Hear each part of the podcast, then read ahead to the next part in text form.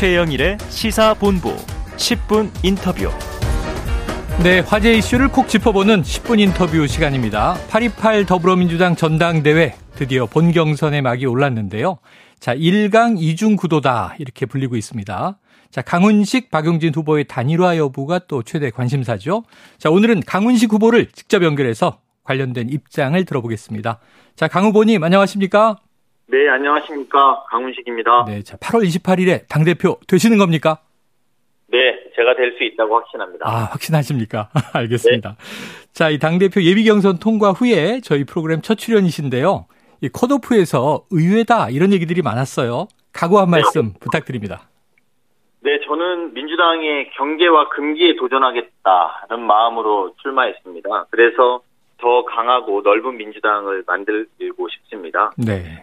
그래서 민주당은 우리 당은 늘 스스로 한계를 좀 규정했습니다. 그래서 음. 특정 지역과 연령, 특정 연령 뭐 이런 부분에 있어서 수권 정당 그것만 가지고 수권 정당이 될 수 없다고 생각합니다. 음. 지지 기반의 경계를 스스로 허물어야 된다. 그리고 지역적으로도 경상도도 공략하고 충청도도 공략하고 또 세대별로는 고연령층의 마음도 흔들어 놔야 된다고 저는 생각합니다. 네. 그래서 그런 경계에 도전하겠다는 말씀이고요. 또 금기가 되는 이슈에도 과감히 맞서고 국민의 소리를 경청해야겠다고 생각합니다. 듣기 싫은 소리라고 눈 질끈 감으면 해결되는 게 아니라서요. 음. 단적인 예로 부동산 문제가 그랬습니다. 답을 정해놓고 문제를 풀어내는 시대는 이제 끝난 거라고 저는 생각합니다. 그래서 부자는 악이다, 뭐 부동산은 우리의 적이다 이런 식의 단순한 도식은 문제 해결의 열쇠가 아니고요 유연한 자세가 필요하다고 생각합니다. 그래서 이념을 뛰어넘어서 민주당의 가치를 만들고 다양성 속에서 그 최선을 찾아가는 게 저는 정치 행위다 이렇게 생각합니다. 네. 정치를 가장 잘하는 집단이 우리 민주당이어야 되고 그러면 국민들이 아 민주당이 쓸모 있구나 쓸모 있는 정당이구나 하는 효능감을 가질 수 있다고 생각합니다. 네, 그래서 저는 좀, 어, 좀 당을 바꾸고 싶다. 예. 그런 마음.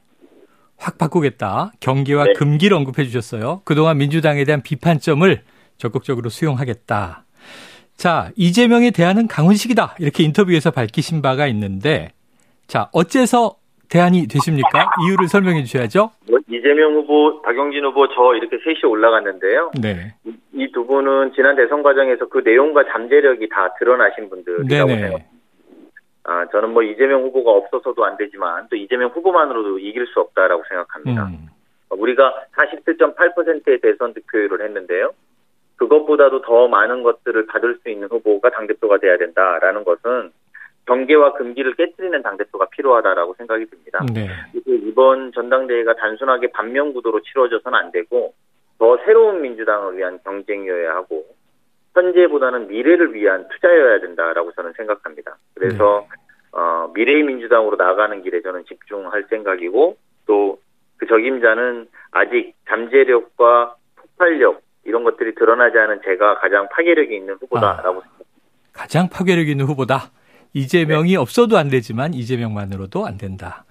자, 이 컷오프가 끝나자마자요. 이 박용진 후보와의 단일화에 관심이 쏠리고 있어서 지난달 30일이었죠. 지난 주말 회동 이후에 좀 뭔가 물밑 접촉이 오가고 있습니까? 아닙니다. 뭐 아직 그런 이야기는 전혀 없고요. 어, 우리가 그런 노력, 그것은 열어놓고 논의하지만 집중해야 될 것은 미래연대와 비전 경쟁에 집중하기로 했다라는 말씀을 꼭 드리고 싶습니다. 음. 아, 비전 없이 정치공학적인 단일화를 하자는 건 그냥 반명연대 그 이상도 이하도 아니라고 생각합니다. 네. 그래서 어, 지금은 그런 것에 집중할 것이 아니라 미래 비전에 대한 경쟁을 젊은 후보들이 나서서 해야 되는 것이고 지금은 시간으로 따지면은 후보자들이 그런 걸 결정할 시간이 아니라 유권자들이 아 이 상품은 어떤 상품인가 음. 또저 저 후보자는 어떤 상품인가 이런 것들을 판단하는 시간이라고 보고요. 네네. 저는 그런 것들에 좀 집중하는 공간 과정 속에서 그런 논의도 해볼 수 있다고 생각합니다. 예, 최대한 상품을 유권자에게 알리겠다. 미래연대와 비전 경쟁 여기에 방점을 두셨는데 그렇다면 이게 이제 박용진 후보와 향후에 단일화 논의를 한다면 일종의 좀 조건부가 되겠네요. 어떤 조건이면 단일화가 가능할까요? 비전인과 가치가 맞다면 단일화는 열려 있죠. 음. 그리고 그것이 국민들이나 유권자들이 명령하셔야 되는 내용이라고 생각합니다. 너희들 비슷비슷한 생각을 갖고 있으니까 하나가 되어라라고 해야 되는데 지금까지 박용진 후보와 저는 많이 다르게 살아왔고 네. 이번 전당대회에서 보여주는 비전과 가치도 많이 다르다고 저는 생각이 듭니다. 음. 저는 저의 비전을 충분히 설명드리고 난 뒤에 고민해 보겠습니다. 네, 정치공학적 단일화는 없다. 자, 그렇다면 3자 구도로 완주까지도 가능한 거겠네요. 단일화에 대해서도 열어놨지만 완주에 대해서도 열어놔야 된다고 생각합니다. 네. 자, 박용진 후보 쪽의 입장을 들어보면 첫 당원 투표가 시작되는 8월 3일 이전에 단일화하는 게 가장 좋다. 이게 내일 모레지 않습니까? 가능할까요? 내일 모레 현실적으로 좀 어려워 보이고요. 아직은 네. 제가 반대로 우리 최영일 그 진행자께 여쭤보고 싶은 건 네. 저의 어떤 비전과 박용진 후보의 어떤 비전이 맞다고 생각하시는지요? 아, 어려운 질문을 역으로 던져주셨네요. 네. 그러니까 아직은 아직은 그걸 서로 확인하지 못했잖아요. 네네네. 그래서 그런 것들이 확인되는 시간이 더 중요하다고 생각합니다. 아, 그래요. 날짜가 중요한 게 아니라 충분히 두 상품을 어필한 이후에 유권자의 판단을 받아보자. 자, 그렇다면 완주 가능성도 있고 단일화 가능성도 있다고 말씀하셨으니까 당대표의 후보로서 강훈식 후보께서 보여주고 싶은 미래 비전 구체적으로 뭘까요? 저는 국민들이 민주당을 변화하라고 주신 절호의 기회이고 민주당을 완전히 새롭게 재구성하는 거에 집중할 겁니다. 네. 아, 책임 있는 정치, 민주개혁이라고 하는 우리 민주당의 정치의 기본과 상식은 그대로 유지하면서도 새로운 음, 진보의 가치를 재구성해야 된다고 생각합니다. 음. 새로운 중거 집단을 설정하고 거기에 맞는 아젠다 그리고 새로운 인물로 거듭나야 된다고 생각하고요. 그런 과정에서 우리가 경계와 금기를 도전하는 그런 민주당이 돼야 된다고 생각합니다. 궁극적으로 유권자들 또 국민이 볼 때 다양한 사람들의 삶을 바꾸는 정당이 어디냐. 그래서 내 삶에 필요한 쓸모 있는 정당이 어디냐라는 것이 국민들이 요구하는 지점이라고 네네. 생각합니다. 쓸모 있는 정당이 되는 민주당으로 바꿔낼 생각입니다. 아유, 요즘 정치권이 국민들에게 워낙 비판의 대상이 돼서 중요한 말씀을 네. 짚어주신 것 같습니다.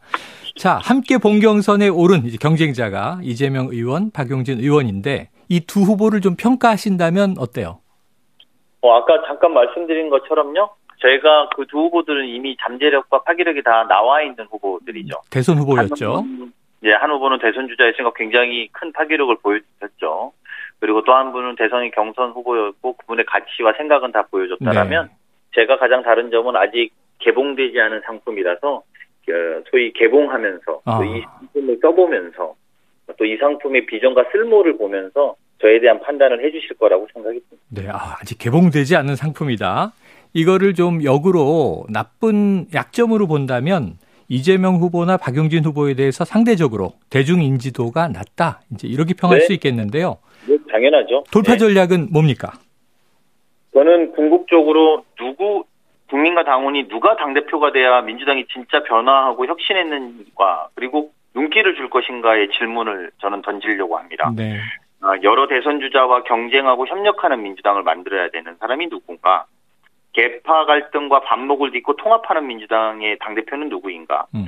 그리고 미래 비전 경쟁에서 국민의힘보다 앞설 수 있는 후보는 누구인가 또 37%의 호남을 73%를 만들고 흥청을 캐스팅 보트를 넘어서 민주당의 기반으로 만들 후보는 누구인가라고 저는 어, 유권자들과 당원들에게 물어볼 생각입니다. 네. 그렇다면 아마 이런 적임자가 되는 것은 강훈식이다라고 느끼실 거라고 판단합니다. 네, 알겠습니다. 또 이제 본경선의 규정이 중요하겠죠. 이게 게임 룰인데 이재명 후보 지지 성향이 강한 것으로 알려진 권리당원 투표 40%, 또 인지도에 민감한 일반 국민 여론조사가 25%.